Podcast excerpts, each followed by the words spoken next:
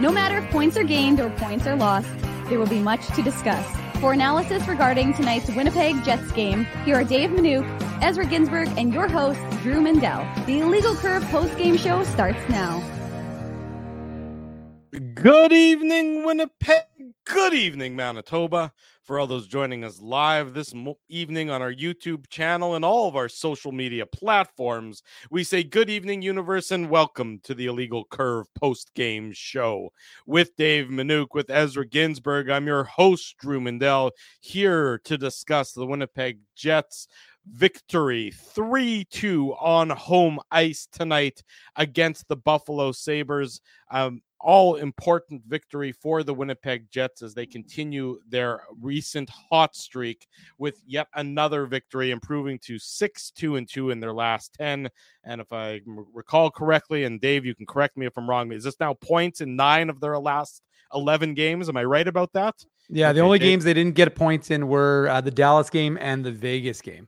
There you go. The Dallas game and the Vegas game. That's right. So the Winnipeg Jets continue to rack up points, put the points in the standings bank, as the saying goes. Gentlemen, there's been a number of games this year where I would argue, that comes to mind, particularly the Calgary game early in the season, first game of the year, where the Jets outplayed their opponent and maybe didn't get the result that they deserved. I thought tonight, particularly after Nikolaj Ehlers made it 3-1, and we'll get into that in the Betway game recap, the Buffalo Sabres were the better of the two teams, and they were the better of the two teams for significant chunks of tonight's game. And this is one of those games where Connor Hellebuyck, well, they might not have been all, five alarm saves. He certainly was a driving force in the Winnipeg Jets, maintaining the lead, holding on to the lead, and ultimately getting the clean two points on home ice tonight. Nice to see both of you gentlemen on this Friday night. We're going to be seeing a lot of each other over the next 24 hours with a show tomorrow morning and then another show tomorrow night. But nonetheless, it's nice to see both of you right now. Ezzy, how are you? I'm good, Drew. How are you? It's a busy weekend, right? You didn't even mention the Grey Cup there. I mean, we got lots of shows. We'll get to it. Yeah, I mean, I'm obviously just like everybody else, super pumped up for the Bombers Alouettes game in Hamilton. Got to give a shout out to Remus and Huss doing an awesome job this week in Hammertown, Winnipeg Sports Talk. I think what you're trying to say, Drew, is that was a bit of an ugly win. Yeah, an ugly win is a good way of putting it. The Nikolaj Ehlers goal, the winning goal, was an ugly goal. I'm pretty sure that was it. Owen Power in front of Eric Comrie. It went off. I think it was his glove or his arm. And I think Ehlers was just as surprised as everybody else in Canada Life Center when that puck actually went in. But that is not how you draw it up. I mean, that was not the previous games where we've seen the Jets be successful, right? The Devils game, there were a few blips in that game, but after they took over in the second period, because if you remember, the game was tied. In the second period, the Devils came back, but I mean, the Jets were in control of that game. And then if you want to go back to, some of those road games, against Nashville or Arizona, I mean, the Jets were St. Louis, the Jets were in complete control. So yes, this was, a pretty ugly home victory, but you'll take it. Right. And you're right. I mean, I think, this wasn't, Hellebuyck didn't have to make 50 saves or anything like that, but you think of the JJ Peterka breakaway, you think of that, flurry where Kyle Okposo basically had an open net and he missed the net. And the Sabres were all over the Jets in the third period, not just towards the end. And by the way, I'm not sure what Jeff Skinner was doing there with 20 seconds left when the Sabres had all the pressure and he turned around and just kind of, whiffed on a slap shot to nobody. I'm not sure if he thought there was less time left, but the Sabres came very close to forcing overtime. So, yes, I agree. I mean, Hellebuyck definitely had to be excellent, and that's obviously what he's paid to do. But certainly at even strength and even on the power play, I think, the Jets had a lot of movement, but obviously they didn't get the results. So I think, in the first game of a back-to-back, you've got Arizona coming up, which obviously the Coyotes are now, 3 points back of the Jets? Because I'm pretty sure the Coyotes were only 1 point behind the Jets entering this game. So that's obviously 2 points now. The Coyotes are 8-6-2. The Jets improved to 9-5-2. Okay, so they were actually tied before this game. So the game tomorrow obviously has Central Division implications, and Laurent Brossoit is going to get the start unless something. They're not sure about that. They said it was going to be a we'll see as to who the goalie is going to be tomorrow. Now I would, no travel. I don't know. I mean, was this too big of a workload from your perspective, Dave, for Hellebuyck to go again tomorrow? I'm not sure about that, but at the same time, I don't know that you need to, grind them into the ground at this point in time. Although granted, there are, they got Sunday, Monday, Tuesday. They don't play again until Wednesday. And you also want Laurent Brossoit to get a game, right? Because I don't think anybody expects him to play against Tampa Bay or Florida, right? I wouldn't think so. I would expect that. The Jets were hedging on who the goalie is going to be tomorrow, Dave, is what I'm saying. Hold on one second, I don't know boys. That tonight's workload on Connor Hellebuyck necessarily disqualifies him, but I would probably expect Brossoit tomorrow. But it'll be one of those things we find out about at game time. Yeah, I mean, I think you're. And yes, your I just point... did kiss my beard, Drew.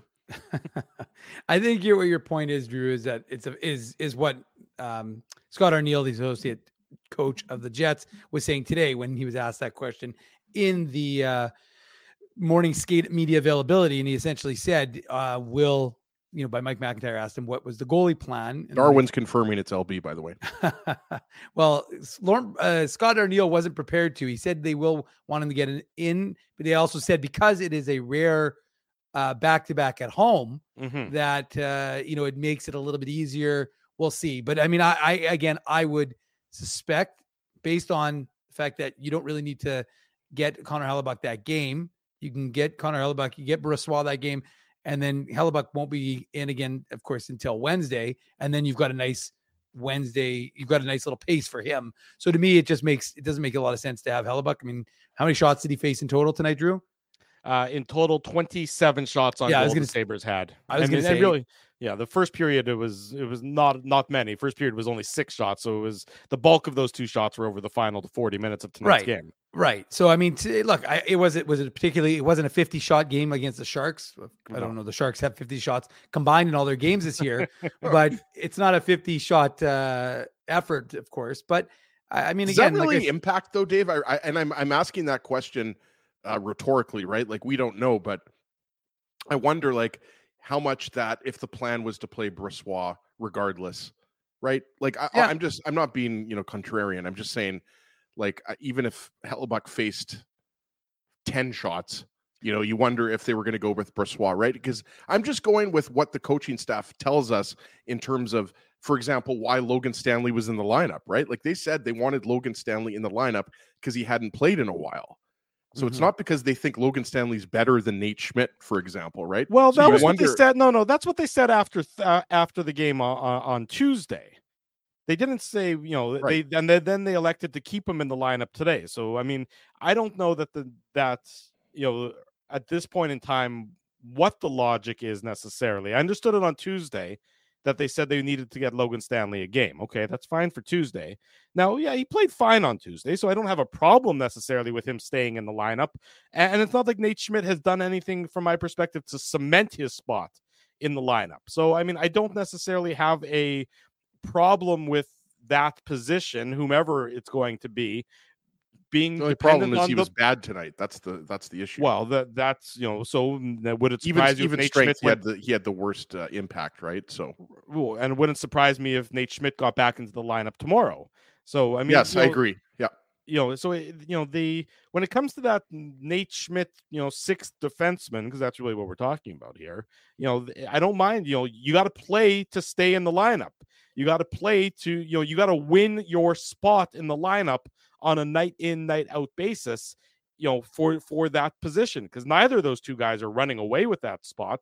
And both of them, quite frankly, might be placeholders until Veli Heinola is back in the lineup. And we know he's back in Winnipeg. And Dave, you saw him, earlier this week at Hockey for All Center. So he's not yet skating and he's still probably a good, 6 weeks away, but it's not like anybody is taking that job with a stranglehold by any stretch. Well, I wouldn't say he's not six. I mean, to be clear, he may be 6 weeks away from wearing a Jets jersey. He may not be. He's in the 5 to 6 weeks. Let's say 5.5 weeks. Rick Bowness on October 5th, I believe, said it's 8 weeks. But he basically said it'll be 8 weeks And that's when you can start asking about Ville Heinola again, not that he'll be back in 8 weeks. So, you know, Rick Bowness was very clear about that when he let us know that early in October. So I would suspect, you know, we, like I said, we spoke to Brad Lauer about it. Was it yesterday? Yeah, I believe it was yesterday. And he talked about, he didn't have any sort of update on a timeline, just that Ville Heinola was back. The team was happy to have him back in the city, back with the group. Mm-hmm. And yeah, he was walking around, he had a tensor bandage on his ankle, but again, so he's not skating yet. And again, as we've discussed, he'll likely start a conditioning assignment with the Moose. He doesn't have to be on a conditioning assignment, of course, because he's waiver exempt. So right. He can just go down to the Moose and he'll get a chance to skate and get back into game shape, like Declan Chisholm has talked about that you need to do before you can get back into the NHL and start playing again. Yeah. So, I mean, these are all the sort of the unknowns and the question marks related to the Winnipeg Jets. We know that obviously Gabe Vilardi is the next Jets player who's going to return to the lineup that's currently injured. We know Rasmus Kupari is going to be out. I believe they said 5 to 7 weeks with the shoulder injury. So we're not going to see him until likely, you know, you're looking probably close to the new year in a best case scenario, probably the, you know, 2024 would be a best case scenario there right around that time frame. And that's probably similar for Ville Heinola. So we know that, you know, Gabe Vilardi is the next Jets player who's likely to get closer to returning to action, with their talk that he might even be on the road trip and could potentially skate with the club ahead of the game on Wednesday in Tampa Bay before the Jets head out on this road trip over U.S. Thanksgiving. So we know the injury situation, but the on-ice situation for the Winnipeg Jets tonight was, you know, not sort of what we've come to expect from the team so far this year. They get the win, and that's always the important thing. They get the 2 points, but it's certainly not the. It wasn't as pretty as some of the other efforts as of late, and you know, really from the, you know, Nikolaj Ehlers scored to make it 3-1 at the 8:12 mark of the second period, and we'll get into the goal because it was a weird one as we all remember. But really, for that, you know, from that point on, for the next 20 minutes at least of game time, for the remainder of the second period, and I'd say certainly the first half of the third period, Buffalo really took it to the Jets, and you can see the talent that Buffalo has. And this isn't a full strength Buffalo Sabres team with Tage Thompson, who's going to be out of the lineup for the next while as well after suffering that injury on Tuesday. That's week to week. Yeah, you can see the injury. You can see the talent that Buffalo has, and the Jets really were holding on for dear life there for a long while. And so they know, you know, that, you know, it's a win and you're happy about that, but it's also not a Picasso. I think somebody said in the chat, it certainly wasn't a Picasso for the Winnipeg Jets tonight. No, the Sabres are a really good skating team. And I think you could see the boost that they got from not just Eric Comrie coming back, but obviously Alex Tuch mm-hmm. and Zach Benson, right? And I believe Matthew Savoy is still up with the team and he was a healthy scratch unless somebody corrects me, right? And then, you know, one of the players, I think Savoy got reassigned to Wenatchee. Okay, yeah. And so another guy nobody's talking about is Jack Quinn. Where was Jack Quinn selected? He was selected 2 spots before Cole Perfetti. If you remember back in 2020, right around the, you know, like leading up to where the Jets were selecting, you know, a lot of people thought, you know, Buffalo might take Cole Perfetti, and then Jack Quinn could be an option for the Jets, right? So you're talking about some pretty good players mm-hmm. that are still not established NHL players, right? Like Quinn's rookie year was last year. But when you're talking about Quinn, Savoy, Owen Power, Rasmus Dahlin, I told Dave as we were watching the third period here, like, he's incredible. I don't care what anybody says. It's yeah. Rasmus Dahlin isn't going to be in contention for a Norris Trophy. He will win a Norris Trophy. Mike Ginsberg guarantees me nothing. But Rasmus Dahlin, to me, like, he has that like Nicholas Lidstrom, just high elite skill level to him. Like mm-hmm. there was one play I was telling Dave. He took over that game in the latter half, I would say. Yeah, no, absolutely. And it's mainly just with his skating and his patience. Mm-hmm. And he's got great hands too. Like he can really do everything, right? Like Rasmus Dahlin and Cale Makar, like to me, those guys are just going to be going back and forth. And obviously, you know, there's other good defensemen too, like Miro Heiskanen, and you guys know I really like him. I'm not the only Power. One. Wait for Rasmus. Well, exactly. I mean, yeah, and even Ryan Johnson, who Dave M knows because he's a big University of Minnesota fan. Ryan Johnson was a first-round pick, I think, in the Ville Heinola year, the 2019. Like he's good. You know, the Sabres, I think, are. I mean, the goaltending, like. you can't sugarcoat it. Like, we love Eric Comrie, good friend of the show. We've had him on many times. Like, the first goal by Cole Perfetti, we'll get into it, but I mean, that's a long shot. It's a nice shot. I'm not taking anything away from Cole Perfetti, but that you could argue was a little soft. And then obviously, you know, you could debate whether that was Comrie's fault or if it was more Owen Power's fault on the Ehlers goal. But to me, like, this was the Jets having the major edge in goal. Like, Hellebuyck badly outplayed. Like, what did the Jets scored 3 goals on the first 9 shots or something like that, right? Like, the Jets were getting badly outshot in the third period, and the possession was all Jets. So, you know, Hellebuyck deserves a ton of credit for this win. It was Jets really him that won this game. The Jets' shooting percentage in the second period, and folks, bear with me here, this is unsustainable. The Jets' shooting percentage in the second period was 60%. Whoa! They had 5 shots on goal and they scored 3 goals. And that was like Drew's success. His how successful he used to be at the bar back in the day. He was about 60%, whereas I was about 11%. And Drew, just so you know, it was actually 75% for a vast majority of the period. Shot. But they added a shot afterwards, so it was actually 3 goals on 4 shots. I know. And then somehow the officials found a 5th shot. So Larry TSG is right. The Jets had 18 shots in the course of the game. Yes, that's true. But in the second period, they had 5 shots. And I mean, this is the lowest output the Jets have had in terms of shots on goal so far this season. Harry's getting into it now. Our buddy, Ezra, stop interrupting for a second in your life. Scott Billick said himself that, or this is our buddy Scott Billick tweeted, this is the Jets' lowest shot total tonight, 18. Their previous low on the season was 27. So it's, you know, it really was not the prettiest of efforts from the Winnipeg Jets, but nonetheless, it is still a clean 2 points at home.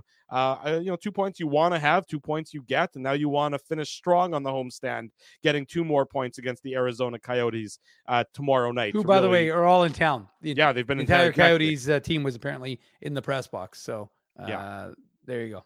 So you definitely want to wrap up the homestand on a good note, and that'll be for a topic of conversation tomorrow on the Illegal Curve Hockey Show, 9 a.m. back here on our YouTube channel. Let's get into the goal-by-goal recap. Let's get into the game recap.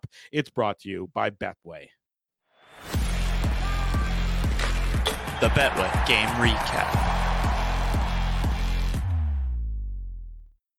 Big thanks to our friends at Betway for their continued support and continued sponsorship of the Illegal Curve post-game show and Illegal Curve Hockey. With a large selection of betting options and sports, as well as strong promotions and fair odds, what are you waiting for? Head on over to Betway and bet your way. Must be 19 years or older to play.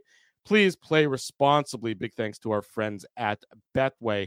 And I'm sensing a pattern, because for a second straight game, you didn't really need to watch much of the first period. There were some chances and a couple of opportunities, but it was a very much sort of a bit of a duller first period, more than anything that I would describe as riveting. There were the opportunities, so don't get me wrong. There were scoring opportunities, and both goalies had to come up with some saves, but it was nothing that was, I would describe as earth-shattering in terms of its entertainment value in the first 20 minutes of tonight's contest, Dave. No, it definitely wasn't. It was a snooze fest, and I kept looking at Judy Owen, who sits to our left in the press box, who of course writes for the CP. Mm-hmm. And I said, Judy, and unfortunately for Judy, she took some of that sleepy tea. I think I said I think you may have shared it with the both these teams, because this has been a sleepy period. It's been a dopey period. Chamomile. It was. I don't know exactly what kind of tea it was, Drew, but whatever it was, Judy was starting to fall asleep. It was actually Darjeeling. You don't even know what that means. No idea. My preferred tea is actually decaffeinated green tea. I don't strike you as a big tea guy. As is a matcha guy. I'm not. I used to be. I used to drink decaffeinated because I didn't want to stay up at night. But yeah, I like green tea. I put a little sugar, maybe a little honey. It's nice. Just to be clear, sorry, Doug. I never said Arizona's whole team was there. I just Drew, this is 41. I just said Arizona's team is in the city, and some of the management was in the and scouts were in the building. So just to be clear, the Arizona Coyotes weren't in the press box watching. What about Mike Eastwood, Dave? Did you mention that? No. Okay. Go on with our Dave sat beside my, well, why don't you mention it? Well, you just did. We had an official guest in the illegal. Winnipeg Jet Mike Eastwood was sitting where I normally occupy that seat. That's right. He was sitting beside Ezra. So we had 32, I believe, right? Sounds right. So he had taken Ezzy's spot. He asked me if that was okay. I said, for you, Ezra would have no problems with it. But yeah, I mean, Drew, it was. And then he asked the security guard how Dave got in. Wait, the security guard's Perry Lesby. Anywho, so the point is, as the show goes off the rails, it was just sleepy. It was boring, to be honest with you. I was watching the Moose game, which finally, I'm not going to get into a Manouk Moose minute just yet, but it was finally time for a little more excitement in that one than what we were watching within the confines of Canada life.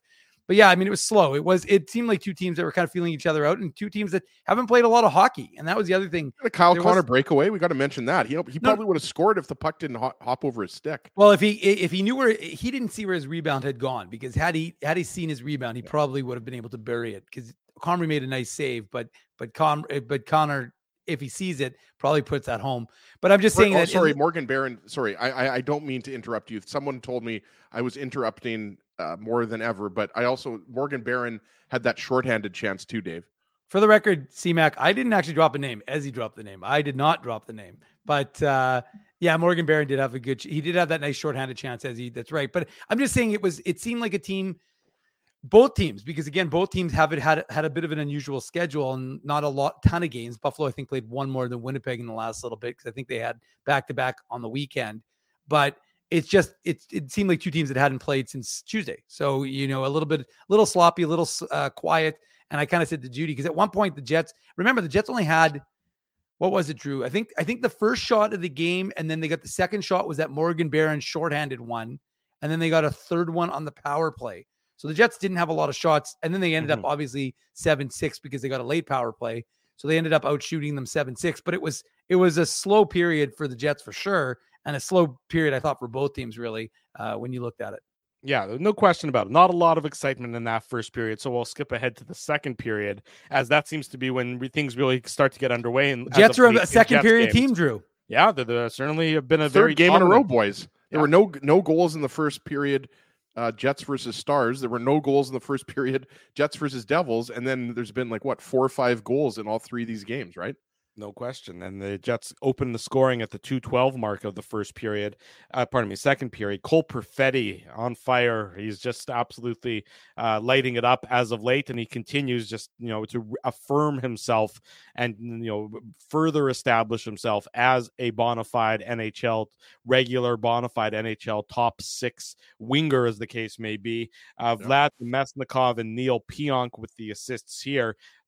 As you love the pass from Pionk, the stretch pass from Pionk to Namestnikov, but more so than the stretch pass, I want to go back to the sort of the sequence right before that, is that Pionk sort of forces a turnover in the Jets zone, which then allows him to make the stretch pass. So that's a nice sequence of events for Neil Pionk, and it's a great pass to Namestnikov, and he leaves it for Cole Perfetti. And as you mentioned that, I don't know that you necessarily love the goal, but it's a good shot. It's from just above the hash marks, right between the circles. So a good shooting position, and from a guy who knows how to fire the puck, and Perfetti makes it 1-0 for the Jets. I like how you brought up Pionk there, because obviously, I mean, that's not going to get on the highlight reel, but you're right. And I just thought, I forget which Sabres line was out there, boys. Good day from Manitoba to our friend in Australia. Nice to see somebody from down under watching the show. It's always a country that I'm not sure if Drew or Dave have ever been there, but I'm sure all three of us would love to visit that part of the world. So hi to Jordan. Yeah, I mean, it just seemed like the Sabre forwards that were out there, Drew, were all caught right around the goal line. And I thought it was just smart of Pionk to fire that stretch pass up to center, where Namestnikov obviously, gets it to Cole Perfetti. But I just thought that it wasn't even that, Comrie was too deep in the net. I just thought that's from 20 to 25 feet away. Like you said, it's, just past the top of the faceoff circle around the hash marks. And it's just, to me, again, I'm never going to pick on Eric Comrie. He's one of my favorite personalities in the league. I just thought, that was, kind of in that kind of weaker category of goal. Again, not taking anything away from Cole. I just thought maybe, Comrie's angle or positioning could have just been a little bit better there. But again, that's a goal scorer's goal. I mean, who am I to argue with, Cole Perfetti's goal scoring streak right now? It seems like, it doesn't seem like he's getting a goal every night. It seems at least for the last five nights he has, last five game nights, and he makes it 1-0 for the Jets. Do we talk about Eric Comrie's mustache now, or do we say that for after the commercial break? Oh wow, it's a beauty. I was up close and personal with it, boys. I saw it in its glory. Nice. Yeah. He had some nice words for the Jets. Happy, of course. You can see he's still got a lot of deep connections to this city and the players that are on this hockey team. Obviously, he had dinner with Mark Scheifele, Dylan DeMello, and Josh Morrissey last night. I don't say that, obviously, but if you watch our YouTube channel, then you know that because he spoke about it. Yeah, I wasn't there. Dave was also. I'm not giving a first-hand account. Yeah. He was there. Josh Morrissey, Mark Scheifele, Dylan DeMello, and Dave Manouk. Those were the four plus Eric Comrie. So, where did the boys go? Do you think, Dave? I feel like Pizzeria Gusto is probably a good guess. That's a very good guess. I think that's a good guess, Ezzy. But the point is that he talked about Connor Hellebuyck and Mark Scheifele and the fact that he expected Connor Hellebuyck to sign and how much Hellebuyck loved the city. So, again, if you didn't get a chance to hear it, Eric Comrie is always a good interview. So check that out. It's on, like I said, on our YouTube channel.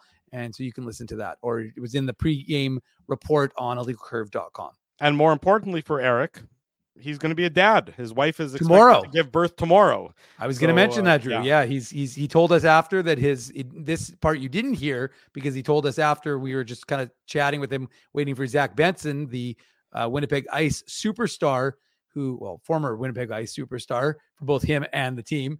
But we were waiting for him to come off the ice. So of course, Eric Comrie and Zach Benson both came off IR today. And so Buffalo, they haven't obviously been playing for a little bit, but, so while we were waiting for Zach Benson, Eric told us that his wife is due tomorrow, and he's hoping that she wasn't going to have the kid. So I thought it was a little curious. I know they'd want him to play today, but knowing that he's got that on his mind and knowing that he is, like I said, that he's just coming back from injury, would have thought maybe they kept him, in abeyance for 1 or 2 more days, let him be with his wife. But anyways, regardless, congratulations to the Comrie family on their upcoming birth, because that's exciting news for him. It is exciting news. And 1-0 for the Jets at that point in time after the Perfetti goal. Mason Appleton, 2 minutes and 21 seconds later, makes it 2-0. It's his 5th of the season, assist to Nino Niederreiter and Adam Lowry. And, it's not fancy from this line, and it rarely is, but it's often effective, and it just involves going hard to the net. And that's what this line does very well. Straight lines, big, heavy, hard to play against. And Mason Appleton, who's having, in my mind, the best season so far in his career, he goes hard to that net, and Nino Niederreiter with an absolutely perfect pass. And Appleton, who's really right in the blue paint, redirects it past Eric Comrie. No chance for the mustachio Sabres goaltender, but it's 2-0 for the Jets at this point, Ezzy. Yeah, and I don't think there's any doubt that Mason Appleton is having the best year of his career. And, I forget who we had on the show, and I remember you asked someone about Mason Appleton, and he was kind of like a forgotten guy, right? Like people thought, we'll see how long he stays up on that third line, because obviously Morgan Barron was on that third line as well last year, but yeah, I said it during the training camp. I said it during training camp and when we were broadcasting at Fan Fest. I was thinking it could have been Fan Fest with Paulie Edmonds or Murat. We also had on. And, he is not a passenger on that line. He's not a passenger on this team. Like, you got to give him credit. Like, he goes hard to the net. And that's the thing, right? Earlier in the season, right, Dave Appleton's up on the top line. It's not working out for him. Yeah, but that just shows you that that's where he fits. Like, he fits in a bottom 6 role. He can kill penalties. He's an effective forechecker, and you just like how he goes to the net there. I forget which defense. It might have been Samuelson, the defenseman. He just gets behind the defense, the Buffalo Sabres defenseman. And like Drew said, I mean, that line has been excellent all year long. At even strength, and it's a beautiful pass by Niederreiter and a great finish by Appleton. So it's great to see, because Dave M has talked about this. He's been, you know, following him from the Moose up into the NHL. He's a late round draft pick. And, you know, Drew mentioned that, you know, it looks like Logan Stanley and Nate Schmidt are basically going to kind of rotate, and whoever plays better is going to assume that kind of number 6D role. Same thing for Appleton, right? Like, he continually has to prove that he, you know, fits on that third line. Maybe not so much anymore, but, you know, the first 3 or 4 games of the year, I would say, you know, and then he went up to the top line. But yeah, just a great effort by that line. I mean, the more simple, like that's what they do. Put the puck on the net, crash the net, get a rebound, cycle the puck down low, blah, blah, blah, right? Like, that's what they do best. So that line continues to be red hot. Yeah. Well, right. And Drew, I just wanted to add, like, it's funny, like Jamie Thomas, I was going to say of Jets TV, but they don't call it Jets TV, but whatever Jamie's of, with respect to the Jets, he had Mason Appleton on their Jets Ground Control podcast. And he just, you know, he talked about Mason Appleton coming back from Seattle and wanting to be back in Winnipeg, and, you know, this being the only place he really knows and is very comfortable. And so you can see that he is a lot more comfortable this season. And look, he matched his goal total from last year in 16 games. I mean, he's got 5 goals in 16 games. He had 5 and 51 last season. So he's definitely, like I said, on pace. I think we just had it in the chat for, you know, a 30 goal season. We're not going to expect that, but if you can get Mason Appleton into that, you know, 20 to 23 range, that's a pretty exceptional number from your third line. So you need that line to be clicking. And Nino Niederreiter, boys, we've talked about, he just does everything right. Like, he really does. Like, it, you know, his pass is phenomenal. It's a great pass. And as he's right, you need someone like Appleton who's willing to go to the front of the net, who's willing to be in that hard area and take a hit if he has to try and get a goal. So good on him for making that sort of effort. But great pass by Nino Niederreiter. But I thought in a number of elements of this game, Nino Niederreiter, defensively and offensively, was really good. And we've said that, I mean, so many times, but you know, the pass is something we highlight, but there were a number of other plays throughout the course of this hockey game that I thought Nino Niederreiter deserved praise for. Yeah. Look, he's a professional hockey player. And I know I've said that line more than once, and you just see it night in, night out, even when he's not necessarily contributing on the score sheet. And he did contribute on the score sheet tonight, but even when he's not contributing on the score sheet, there's rarely a game that occurs where you don't notice him doing at least something to help his team. Not always leading them to victory necessarily, but he does something that will help his team more often than not. 23 seconds after the Jets made it 2-0, the good times abruptly come to an end. Alex Tuch gets his 5th of the year. He's just back from IR, or he'd been out of the lineup at the very least. And this is an unassisted goal, and it's missed like 3 games, Drew. Yeah, it's a bit of a Keystone Cops situation for the Winnipeg Jets on this one. Neil Pionk fails to clear, you know, Brendan Dillon sort of fails to clear. Connor Hellebuyck goes and sort of poke checks the puck right onto the stick of Alex Tuch, and his effort, I think, to poke it away from, if I'm not mistaken, Dylan Cousins. He puts it right onto Tuch. It's just a lot of ugliness for the Winnipeg Jets in their own zone in a high danger area on this one, and Alex Tuch eventually makes the Winnipeg Jets pay while the Appleton goal announcement is still occurring. The Sabres are able to cut it from 2-0 to 2-1 at the 4:56 mark of the second period. So no goals in the first 20 minutes, 3 goals in 2 minutes and 34 seconds to start early in the second period on this one, Ezzy. Yeah, as Dennis would say, bang, bang, but the third one was a bad bang. The first 2 were good bangs, but the third one was not a good bang. And you mentioned Neil Pionk. Stop saying the word bang, please. Sure, I will. Neil Pionk, as you mentioned, he loses a battle with Jeff Skinner. Yeah, because it's like this comes like 5 or 6 seconds after the faceoff, and so Jeff Skinner steals the puck from Pionk, puts it on net, and then, like you said, Hellebuyck tries to clear it, and then obviously he poke checks it right to Alex Tuch. And Alex Tuch seems to be kind of I don't know if you want to call him a Jets killer in the same vein as like I don't know, David Perron has been quite the Jets killer over the years. There's been a few. Jonathan Marchessault's another one. But yeah, that's just a couple of bad mistakes, right? Skinner getting, Neil Pionk getting beat by Skinner, putting on net. And then I understand, Dave, what Hellebuyck was trying to do there, but I don't know if that was necessarily the right way to execute it, because he just pokes it right to Alex Tuch. And then obviously, you know, that's deflating because the Jets were up by 2 goals. Everybody's feeling good. Then all of a sudden, you know, it's a 1-goal game again.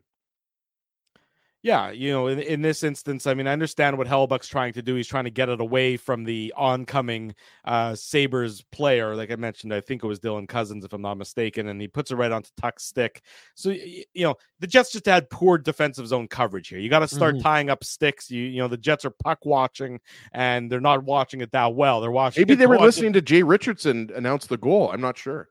Yeah, well, if that's what they were doing, then they should probably try and compartmentalize their activities a little bit better and focus on their on-ice activities more so than how they handled it in that situation, because not the prettiest one for the Winnipeg Jets, Dave, and the Sabres are able to cut it in half, 2-1 at that point early on in that second period. Well, and it's a momentum killer because, as you said, Drew, I mean, you've got a 2-goal lead. The crowd is into it. They're happy. They're pumped up right now. And again, because the Appleton goal was a nice goal, it gets the crowd going, right? And so everybody's excited, and then suddenly it just gets deflated. And you guys have already gone through the goal, so I don't need to add anything really to it. But it's just to quote a Drewism, boys, it was a lack of attention to detail right after a goal is a pretty bad mistake by the Winnipeg Jets, because, and again, it's probably one of those things where you're like, well, you can't just blame it on one guy, because every single guy almost had a piece of that error, which led to the puck finding the back of the net. But yeah, definitely a momentum killer, because, I mean, as I said, you know, the Jets are feeling good, even though they haven't taken a plethora of shots, but the fact is they're finding the back of the net. So they were feeling good, up 2-0, and now suddenly it's 2-1. And honestly, I don't know, like, just going back to, you know, what happened there, you know, I just watched the replay again, and Skinner spins around and puts it on net. It actually doesn't get through the net, right? And that's why it's sitting in front of Hellebuyck, Dave.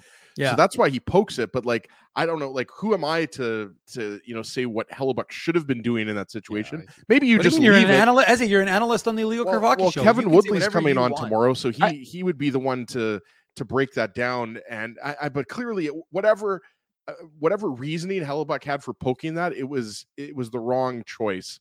And it went to Alex Tuch. So I don't know that it was necessary. I mean, it worked. The result was wrong. But in that instance, I'm not sure that that's necessarily the wrong choice. What was wrong about it is the Jets' poor effort in tying up sticks. That's what I think. You know, it's a good question, Ezzy, you bring up. I'm not sure what Hellebuyck's supposed to do there. It's a bit of a rock or hard place that he's in. If he tries to cover it up, does Dylan Cousins come in and get it before that Hellebuyck's able to smother it? You know, obviously in Hellebuyck's mind, he felt as though he that wasn't the option that was best available for him. But, you know, I think it's just a lesson in the Jets' poor D zone coverage. Yeah, it was just a little bit sloppy. They were just a little bit slow. The puck was bouncing around, and you're right. I mean, we're definitely not going to, you know, say that, oh, that was a bad goal, it was Hellebuyck's fault, because, like we said, Jeff Skinner beats Neil Pionk, right? And he's the one that puts it towards the net. And then, you know, Hellebuyck is basically forced to poke check it, because if he doesn't, I mean, a Sabre could have easily put that puck in, picked it up and put it in, which obviously they got a goal anyways. But yeah, it was just, you know, not very tight defensive coverage. But luckily, I mean, the Jets ended up winning the game, and that goal was inconsequential. But at the time, it definitely, you know, deflated their 2-goal lead. Well, there's that word luck, and it's always it's a good debate. Do you have to be good to be lucky, or do you have to be lucky to be good? And we can debate that, because this next one is, I think you have to be good to be lucky. Thank you. Well, you can discuss it. This is our next one is our Seagram shot of the game. The Seagram shot of the game. Big thanks to our friends of Seagram's, purveyor of fine drinks like Fireball, which I have a little mini bottle of right here next to my trusty TV stand as I broadcast this Illegal Curve post-game show. It's almost like Drew used to work for Manitoba Liquor and Lotteries, Dave. What does that have to do with anything? It's not where you have the beer, you have the booze. Yeah, you too can go to a liquor store or a beer store and acquire the same things that I have readily available. I know that this is hard to believe, but money can be exchanged for goods and services. I know. But in I don't have any money though, Drew. That's problem. Maybe ask Naomi for some. Maybe she can lend you some, and you two can get a miniature bottle of Fireball. $20 a week. That's about it. Big thanks to our friends at Seagram's for their continued support of the Illegal Curve post-game show. This is probably it's pretty close to the weirdest goal of the season for the Winnipeg Jets. I'm not sure if I can necessarily think of a weirder one at this moment. A tremendous screen provided by Owen Power. Which would be great, except for the fact that he, of course, plays for the Buffalo Sabres and ended up screening his own goaltender, Nikolaj Ehlers. You didn't watch, you couldn't see it on the broadcast because the camera wasn't on the play at this moment, but he turns and fires just the most routine, innocent-looking shot, and it's, somehow, it's almost like it goes right over Power's shoulder and then dips just enough that it gets over Eric Comrie's shoulder. And Comrie obviously can't see it because Power is standing in front of him. And nobody expects this to be any sort of opportunity. And it really, for all intents and purposes, shouldn't have been. But nonetheless, Dave, it is a 3-1 lead for the Winnipeg Jets. Ehlers, his fifth assist to Niederreiter and Namestnikov. And they don't ask how, they only ask how many. And for the Winnipeg Jets, this was their third goal of the game. Yeah, and I like what Joe from Winnipeg said. Comrie was powerless in saving that shot. I mean, it's such a weird play because everybody is loaded on that side. The puck skips over sniper. I mean, Brendan Dillon's stick because he was trying to get it on net just so the Jets could get a change in. And of course, it skips over to Nikolaj Ehlers, who, as you just said, Drew, is firing it in, just trying to, again, keep that puck in deep. And I think he was as amazed as everybody else because I'm like, what the hell did we just witness? But sometimes they say, just shoot that puck on the net. And that's what, good things can happen. And look, it's unfortunate for Eric Comrie. Ends up being the game-winning goal for Nikolaj Ehlers. And, again, it got that building going again because suddenly now the lead is back up to two, and it's two goals. I mean, three goals for the Jets in about 6 minutes, Drew. So I mean, the crowd is 6 minutes, three goals in 6 minutes. Yeah, and it's three goals on four shots. So I mean, I jokingly referenced in the headlines for the Jets ride an efficient second period in order to get that win over the Sabres, but I mean, it's just one of those things that it's good for Nikolaj Ehlers for him to get that good feeling. I thought he was skating pretty well today. And of course, Nino Niederreiter and Vlad Namestnikov being on with him as well. I mean, those guys, I thought both had very good games. And Ezzy and I were talking about Vlad Namestnikov, watching the third period, and he just does a lot of good things in a game. And it's funny because, I was talking after morning skate, in terms of what the Jets are going to have to do when Gabe Velarde is back. And now that's still not going to be for a while because, again, he's in the yellow non-contact. He's not even skating with the team right now. He won't be skating with them till the road trip. But, it's a tough thing to decide, right? Do you remove Alex Iafallo? If you do, where do you put him? So the Jets are going to have some, and that's that depth we talk about. But I just think like Vlad Namestnikov continues to show that, he's a smart player. He's a complimentary player, and maybe he's playing a little higher than you would expect. But right now it seems to be working for the Jets because they're getting a lot of goals. Yes, everything they touch is turned to gold as of late, and that includes getting a number of goals. But really, at this point in time, Ezzy, it's sort of interesting. The Jets take this 3-1 lead, and I don't know if they let their foot off the gas or they maybe relaxed a little bit. And the old cliche, they have their foot on the gas, Drew. That's also a fair point. Well, their shooting percentage went way down at that point in time. They went from a 75% shooting percentage to a 0% shooting percentage for the remainder of the game. Very, very weak. But whatever it was, as it seemed like the Winnipeg Jets at this point in time, sort of, this is where Buffalo begins to take over the majority of the game from this point on. And really the Jets, hold on for the remainder of the second period. And that's how the second period ends, with the Jets taking a 3-1 lead into the dressing room. But Buffalo wastes no time coming back in the third period and starting off strong. JJ Peterka, who's my favorite JJ since JJ Daniel, getting his seventh of the season. Jean-Jacques.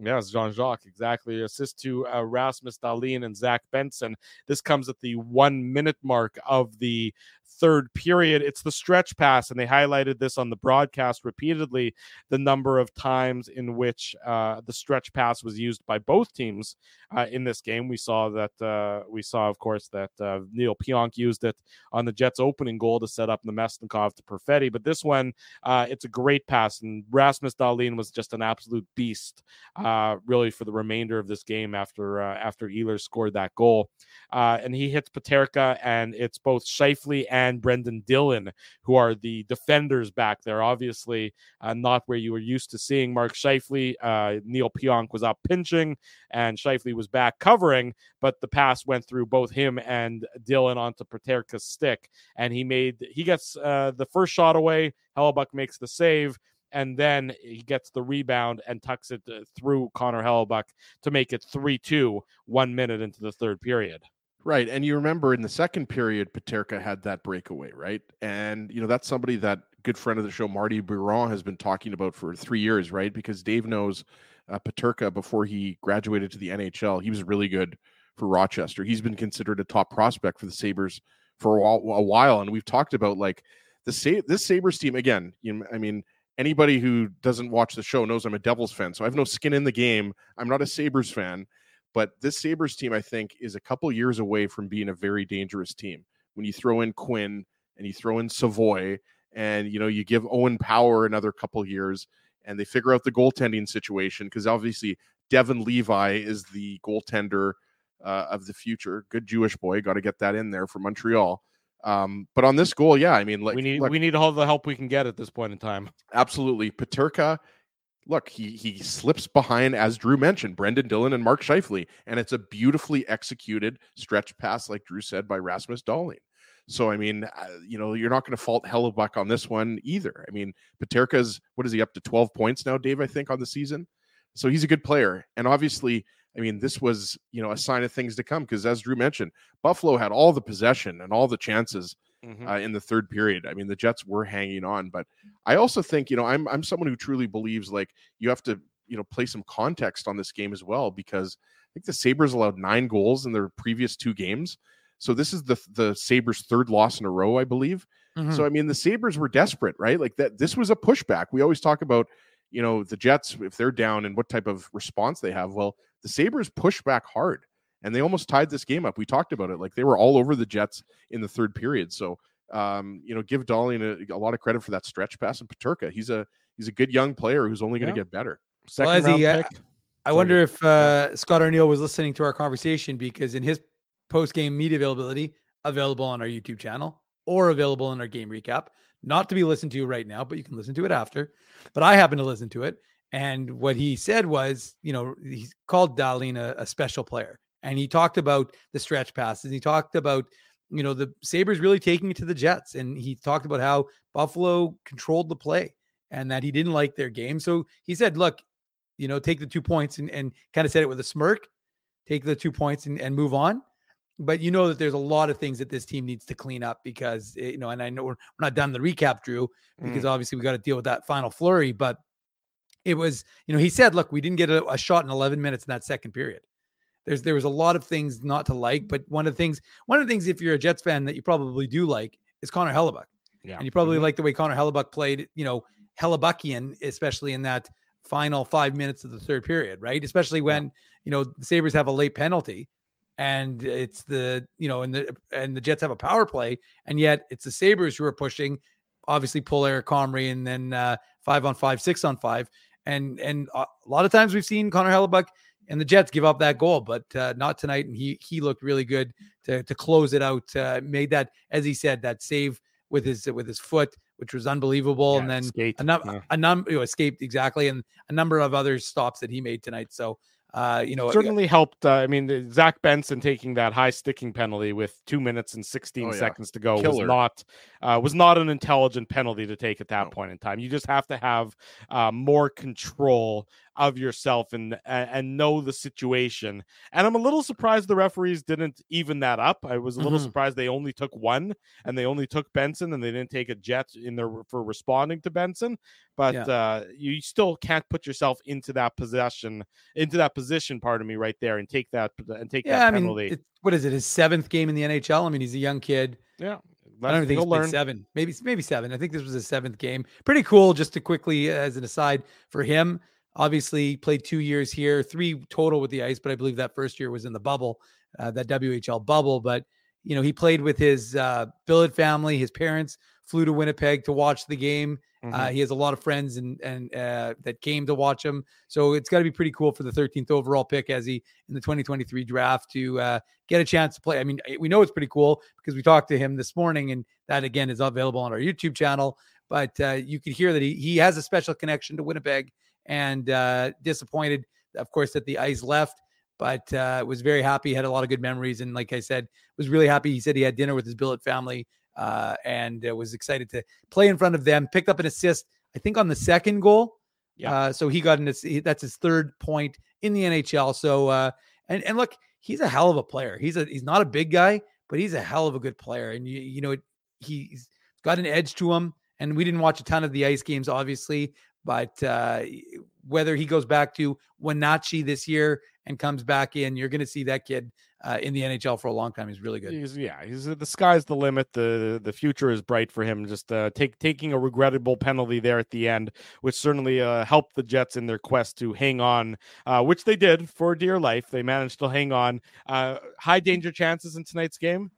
17-4 in favor of the Buffalo Sabres. Well, I don't think you have to say in favor of who. That's actually kind of like absurd if you think about it. I mean, if you obviously we're not going to go back and you know go over the years and check the high danger chances, but like that's about as one-sided as it gets, boys. I agree with you, Ezzy. I don't think I can ever remember as lopsided a high danger chances. Does Ehlers' goal get considered a high danger chance? I don't think so. I don't think that was a high danger chance. It ended up being very dangerous for the Buffalo Sabres, but you're absolutely right. In any event, the Winnipeg Jets do hold on, despite being badly outplayed for large chunks of the game. They hold on for the 3-2 victory on home ice. They improve their record to 9-5-2. They they're tied with the Colorado Avalanche, and they have the Arizona Coyotes coming to town tomorrow, the proverbial 4-point game, albeit quite early in the season, but a big opportunity for the Jets to put even a little bit more room between themselves and the Coyotes tomorrow night. You know the starter, Drew. I'm going to tell you after the break. After the break, stay with us. We'll tell you who it's Brossoit or Hellebuyck. Thank you, Ezzy. Good. Stay with us. Or maybe it's Thomas Milich. Well, Dave will do a Manouk Moose Minute and update you on Milich. We'll tell you the starting goaltenders for tomorrow night's game between the Jets and the Coyotes. We got much more to come. It's the Illegal Curve post-game show. It's a Friday night. Don't go anywhere. We're live on our YouTube channel. Your coworkers love you because you always make them laugh. You're the life of the party with stories that have them rolling on the floor. Or maybe you're just the quiet one in the corner with the one-liners that just slay. Do you have what it takes to become Winnipeg's funniest person with a day job? Try your luck. Hit the stage at Rumors Comedy Club, and you could be walking away with $1,000 cash. Winnipeg's funniest person with a day job, presented by Rumors. For all the details, head to rumorscomedyclub.com. So you're a pizza person, you married a wing person, but somehow your kids are salad people. You can't pick your fam, but you can pick your BP meal deal. Starting from $18.99 for takeout or delivery at bostonpizza.com. The game can change just like that. Accidents happen when you aren't protected. So now what? Getting to your injury quickly can make all the difference. Help prevent them from being game changers with Linden Market Dental Center. Bonding, crowns, bridges, and dental implants. State-of-the-art treatments are available to help you get back in the game. To learn more, visit lindenmarketdentalcenter.com. Creating smiles for life. Whoa, Ezzy, everything okay? You look stressed. Of course I'm stressed. We're moving. The house is upside down. The kids failed miserably at packing the fine china, and my life is in chaos. Chaos. Yes, that does sound like a problem. What am I going to do? Ezzy, relax. Rolly's transfer, moving, and storage is the answer. With 60 years of experience in moving Manitobans and a track record of exemplary customer service, one call to Rolly's and your stress is gone. No job is too big or too small. Just visit Rollies.com and they will take it from there. Thanks, Dave, and thank you, Rollies Transfer, Moving, and Storage, online at Rollies.com. Boston Pizza harnessed Fanalytics to test if the game is better at home or at Boston Pizza. The results are irrefutable. Catch the game at Boston Pizza, powered by Fanalytics. Are you dreaming of your very own backyard rink this winter, but dreading the work involved? Well, stress no longer, because the Rink Guys are here to make it happen. The Rink Guys are Winnipeg's first outdoor skating rink installation and rink maintenance service. The Rink Guys offer free site evaluations and different rink construction options.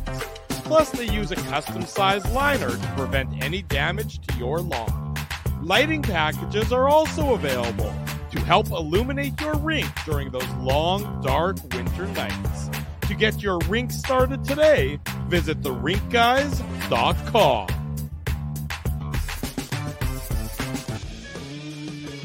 For three generations and over 80 years, Tough Duck has been making apparel that works and plays as hard as the people who wear it.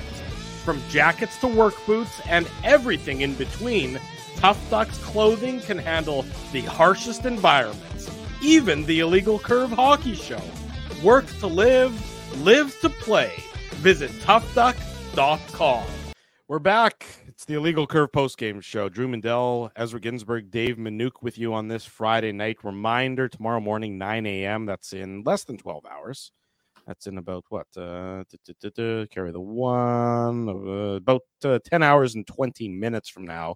It'll be the Illegal Curve Hockey show. It'll get you set for tomorrow night's game between the Jets and the Coyotes, another key Central Division matchup. We'll look back a bit at tonight's game, get you set for tomorrow, and including a discussion about the starting goaltenders.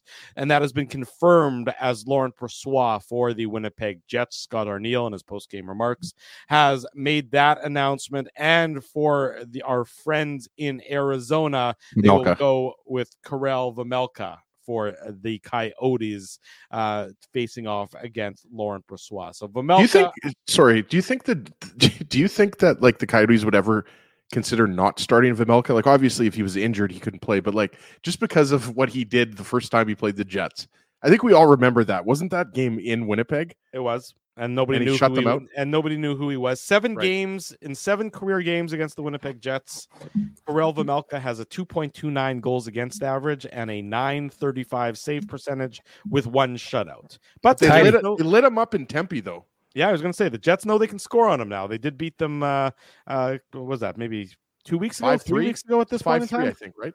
Yeah, wasn't it on a Saturday afternoon? It was a Saturday afternoon, so it'd be like 13 days ago? It was just 2 weeks. God, sometimes time flies by and sometimes time... yeah, because they were one of the teams the Jets won in November. They beat the Coyotes. Yeah, well, I guess that's... because remember, it was that they lost to Vegas and then they went to Arizona and they beat Arizona. Yeah, I was just thinking about that too as well, Drew. Like, it's hard to believe it's already game 17. I know, it really is hard to believe that, and I'm not sure when that happened, but here we are nonetheless. We'll bring you post game coverage, guys. There's 82 games. We're almost a quarter of the way through. It seems like we just started, and we're almost a quarter of the way through. By this time next week, we'll basically be a quarter of the way through the season, which is hard to believe. And the Winnipeg Jets, Dave, it's 88 plus. In fact, the Winnipeg Jets find themselves in a very good position. 9-5 and preseason doesn't count. 9-5. I was going to say, we don't do preseason shows though. Yeah, it doesn't count. 9-5-2 so far this year. The Winnipeg Jets are. So we'll have all that tomorrow. Busy day tomorrow. 9 a.m. The Illegal Curve Hockey Show post game. Right around probably, let's say, 8:45 or so again, somewhere around there. Dave M is going to drive that bus on the post. And friends. Tomorrow, Dave M and friends. So it's if you want to be friends with Dave M, send him a message. That would be my advice. I'll be at Dave's cousin's daughter's birthday party. Wow, a late night birthday party. Who's doing birthday parties that late? That's outrageous. Yeah. I also have a birthday party on Sunday, which starts like an hour before the Grey Cup and ends when the Grey Cup is going to be going on. So that's a little bit of an issue, but I mean, kids' birthdays, as you know, Drew, take precedent over everything. Yeah, they do. And precedence. I said precedent. Meant to say precedence. Yes. Okay. I knew what you meant. And calendars are hard to look at for some people, and that would be an example of one of those right there. Dave M. The Moose are on a 3-3, and they started it off today in a good note in Belleville. Let's get into it. The Manouk Moose Minute. Put on your antlers. It's time for the Manouk Moose Minute on the Illegal Curve Hockey Show.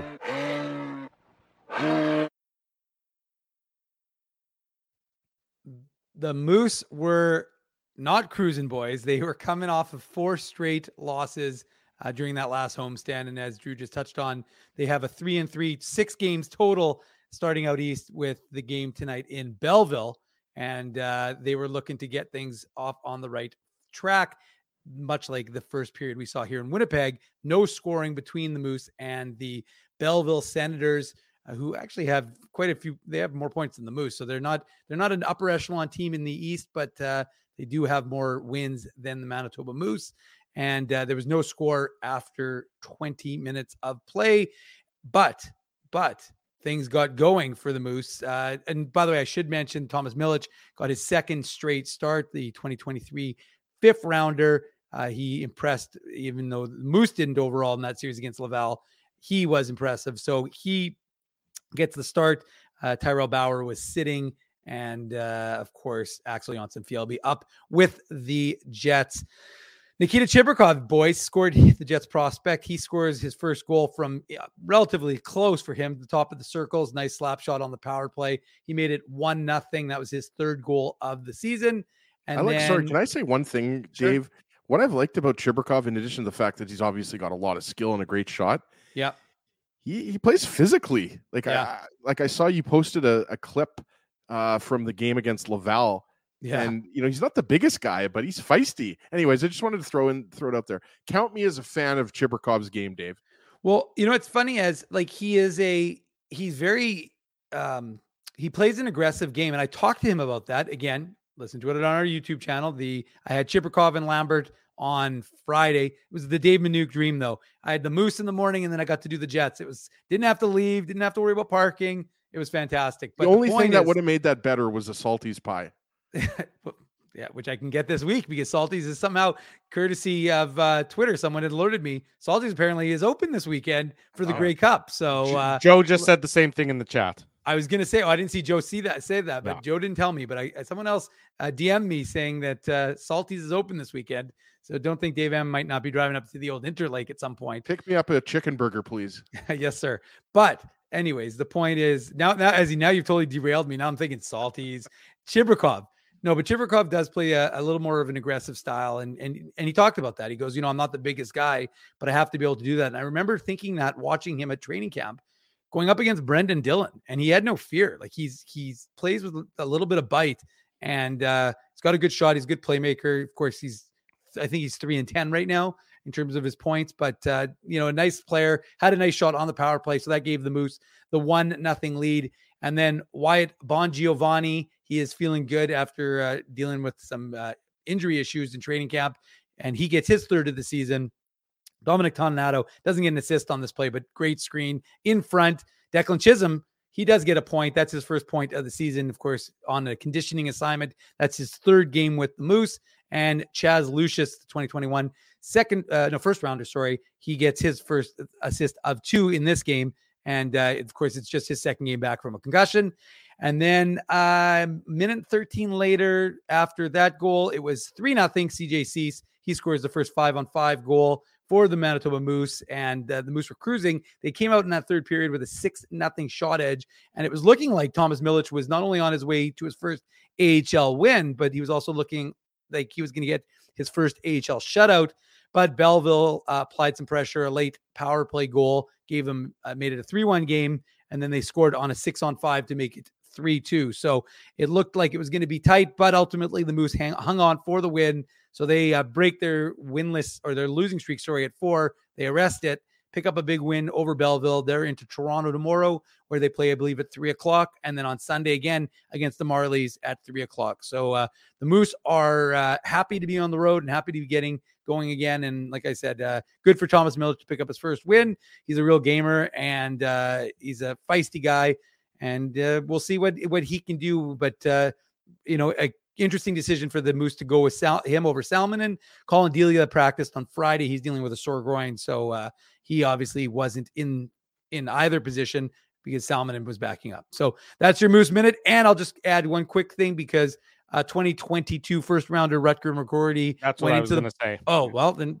No, go ahead. Go with it. Go, you're fine. Well, I was just going to say Rutger McGroarty in a game for the University of Michigan Wolverines got hard hit into the boards and nothing really certain as to what the status was. He did have to be maybe Drew can provide an update, but yeah, he was taken to the emergency room, according to Michigan head coach Brandon Naratto.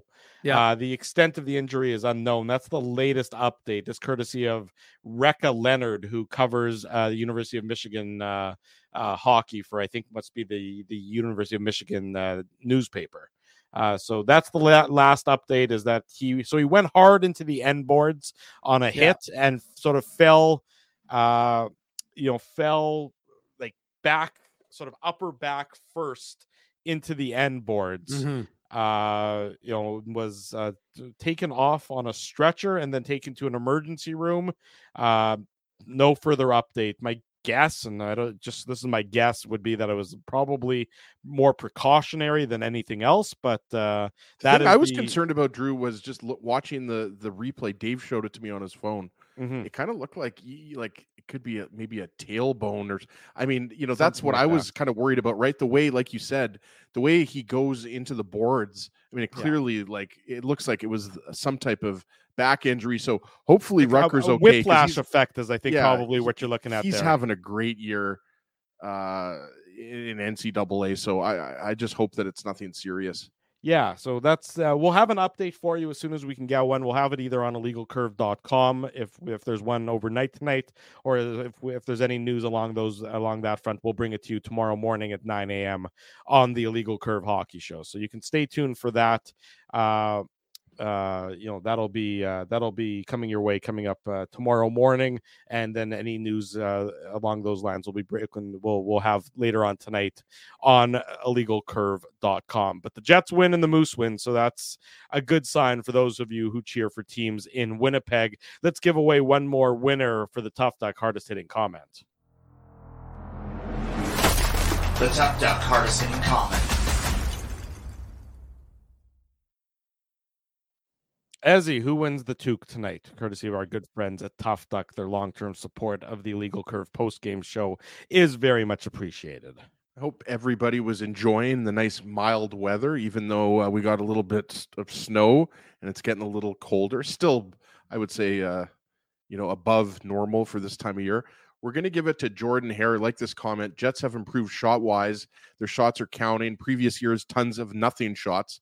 Now they're making their shots count. And you know, we kind of talked about this, guys. Like, this is by far, what did you say, Drew? The previous low this year was 26 or 27. Like, 18 shots is very low for this Jets team, who's usually putting up, at least 30 shots a game, usually closer to 35 to 40 shots a game.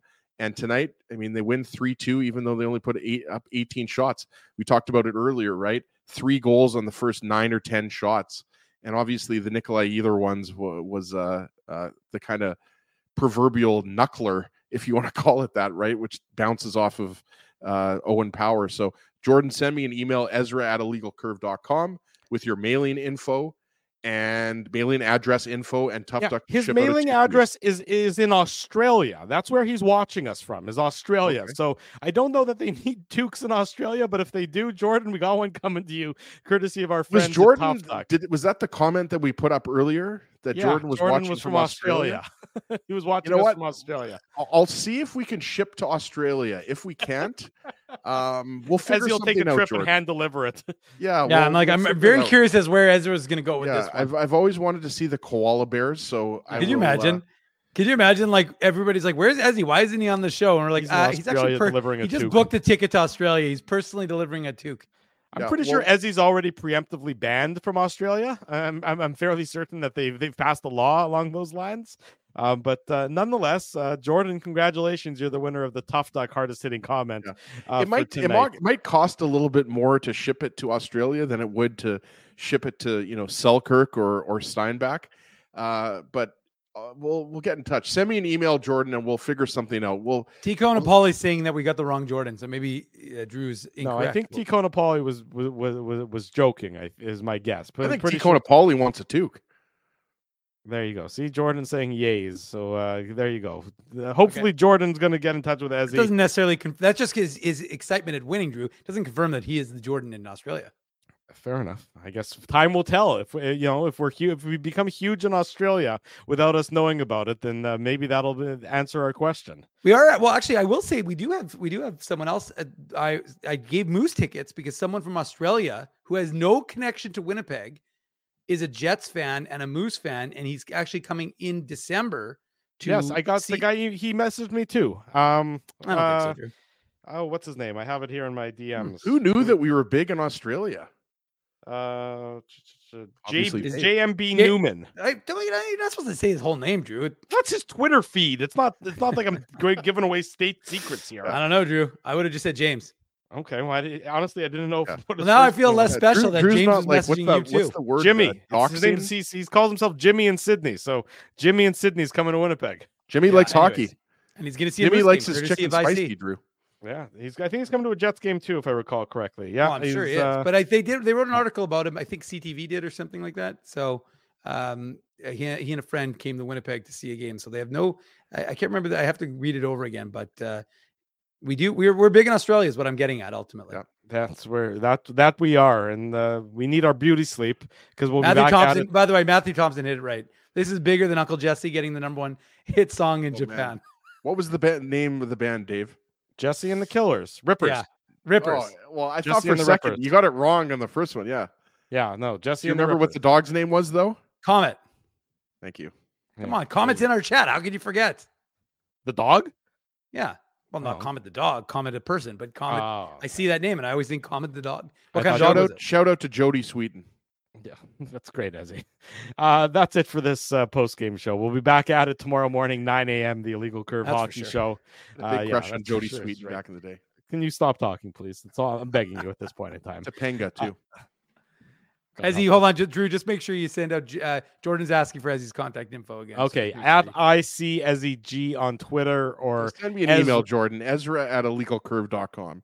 There you go. Send it there.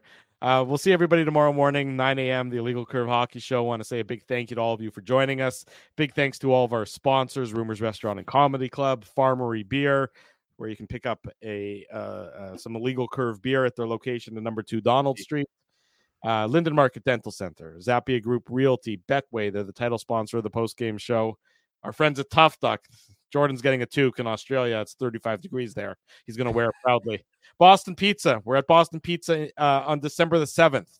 That's the Illegal Curve holiday party, so be sure to join us there. Ezzy's working on making us a nice little ad that we can put up on the screen when we talk about that. So that'll probably be done on. And December. You're working on getting me a Santa Claus outfit. I'm working on that as well. I'll tell you what. I'll get you the Santa Claus outfit. You get yourself. You get that. Why do I have a feeling we're going to see Ezzy and Spency in matching Santa Claus outfits? Because Spency's down. From your lips as long as we end up in the hot tub in Sage Creek, I'm down. Actually, hold on. Actually, maybe Spency will go as Santa Claus and Ezzy will go as Hanukkah Harry. Or an elf or something. I'm not sure. Boston Pizza, that's where we'll be on December 7th. Seagram's Avalanche. Drink your Fireball. Rolly's Transfer. They got a piano off of Ezzy. They can do anything. The Rink Guys. It's going to be cold enough to build a rink eventually, so support our friends at The Rink Guys. And, of course, as I mentioned, Farmery Beer. Support these fine businesses because of their continued support of Illegal Curve Hockey. If you haven't already done so, smash the like button. More post-game coverage to come on illegalcurve.com. Leave us feedback on YouTube, on podcasts, everywhere that you can get this show. We want to hear from you. We'll see you tomorrow morning, 9 a.m., the Illegal Curve Hockey Show. For Dave Manouk, for Ezra Ginsberg, I'm your host, Drew Mandel. Thanks for watching. This has been the Illegal Curve Post Game Show. Thanks for listening to this broadcast from Illegal Curve Hockey.